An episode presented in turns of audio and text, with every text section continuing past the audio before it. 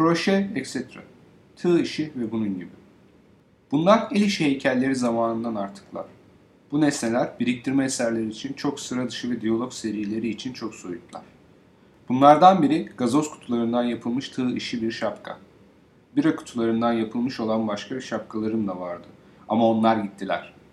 Yıllar içerisinde yardım kurumunun mağazalarında bu türden pek çok şapka buldum. Ama gerçekten bunlardan birini takan hiç kimse görmedim. Bu durum çoğu öyleymiş gibi dursa da el işinin işlevsel olmadığını gösteriyor. Bunlar buradaki ipliklerden yapılmış kağıt mendil kutusu kılıfları. Annem eşyalara bunlar gibi kılıflar yapmaya çok meraklıydı. Bunlara benzer kılıflara sıcacık deniyor. Fazla tuvalet kağıdı ruloları ve kağıt mendil kutuları için kılıflarımız vardı.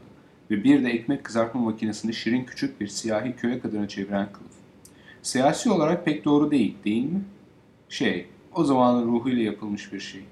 Cemaima teyzenin or çaldığı Kevanis Club ya da ona benzer bir adı olan yerel bir yardımlaşma derneğinin düzenlediği devasa bir krepli kahvaltıya gittiğimi hatırlıyorum. Tanımayanlar için Cemaima teyze krep karışımı, şurup ve buna benzer şeyler gibi bir dizi kahvaltılık ürünün markasında resmedilen siyah bir hizmetçi kadındı. Bundan sonra Cemaima teyzenin herhangi bir krepli kahvaltıda ork çaldığını göreceğinizi sanmıyorum.